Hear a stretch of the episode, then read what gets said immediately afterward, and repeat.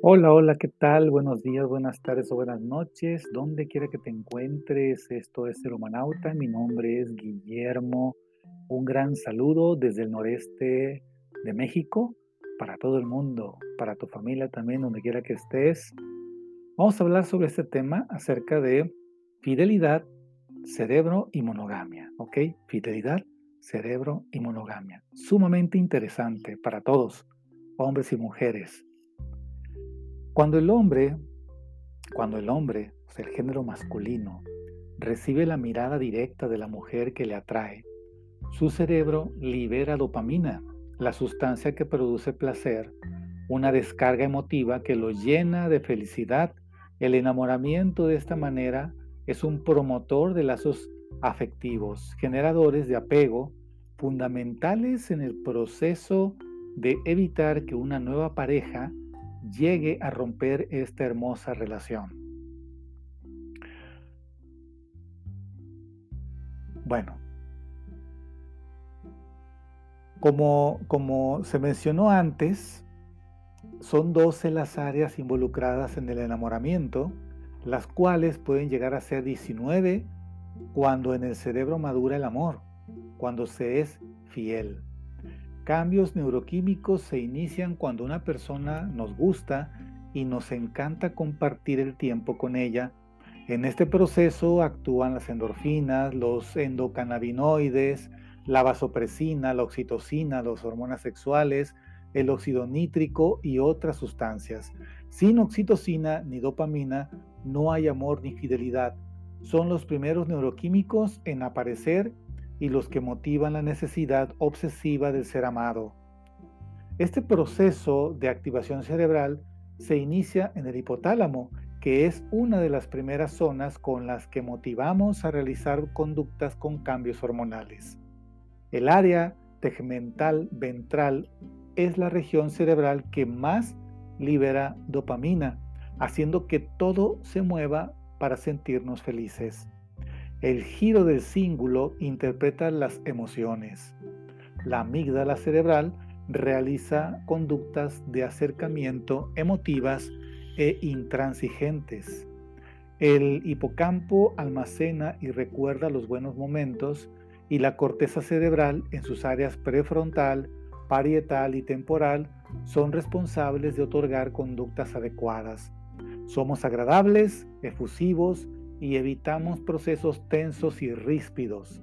Se quitan los frenos y somos irreales, irreflexivos y tomamos riesgos en relación con las decisiones que se pueden tomar en ese momento.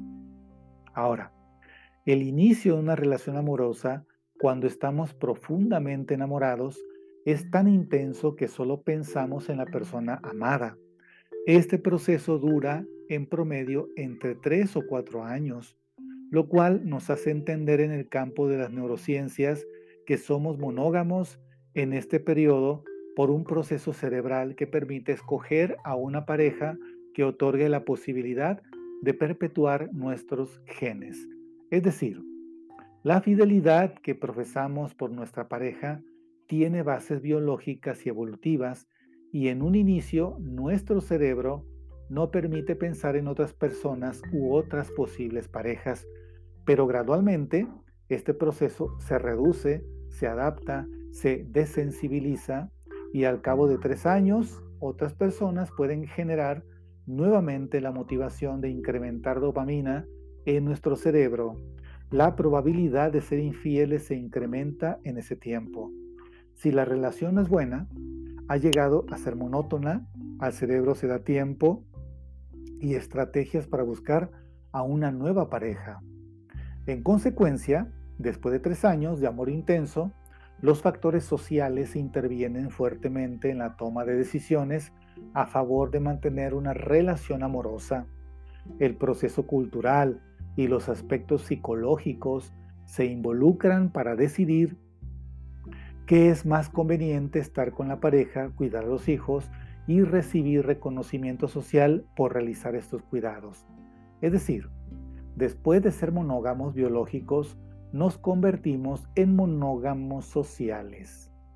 El cerebro aprende a reforzar positivamente estas decisiones.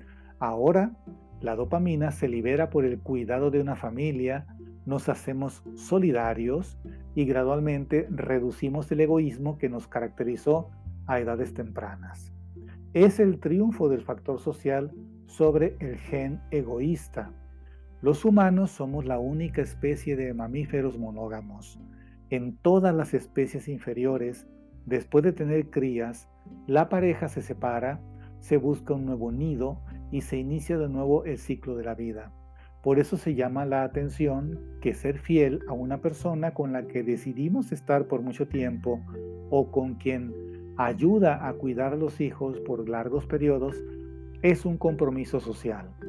Estudios evolutivos concluyen que el proceso de monogamia es una consecuencia de la inteligencia humana. Ser fieles es un proceso asertivo, es una decisión. Por ello, ser fiel es un triunfo de la evolución a través de un cerebro que puede controlar adecuadamente las emociones generadas por hormonas o posibilidades. La corteza prefrontal es tan grande en los humanos que nos hace valorar, medir riesgos, evitar peligros o tomar decisiones arbitrarias. Nuestros frenos se encuentran en esta región del cerebro. Es la corteza prefrontal la que desempeña el papel de reducir los efectos de la dopamina en nuestra conducta. Los cerebros más grandes se relacionan a comunidades con más reglas sociales de convivencia. No olvidemos que la corteza prefrontal termina su conexión y alcanza su madurez en las mujeres a los 21 años y en los varones a los 26. El incremento del tamaño cerebral se asocia a relaciones monógamas. La fidelidad es un compromiso de la evolución humana. Si te gustó este tema y tienes algún comentario, alguna pregunta, por favor escríbelos aquí abajo. Con todo gusto te voy a responder. Y eh, vamos a continuar entonces con más temas relacionados con estos puntos sobre el amor, el cerebro, las emociones, nuestra inteligencia. Esto es el Humanauta, mi nombre es Guillermo. Si necesitas alguna consulta, alguna asesoría en línea o presencial, contáctame con todo gusto. Vamos a ponernos de acuerdo. Y recuerda, si tú estás bien, el mundo estará bien. Ten salud, nos vemos en la próxima. Chao, chao.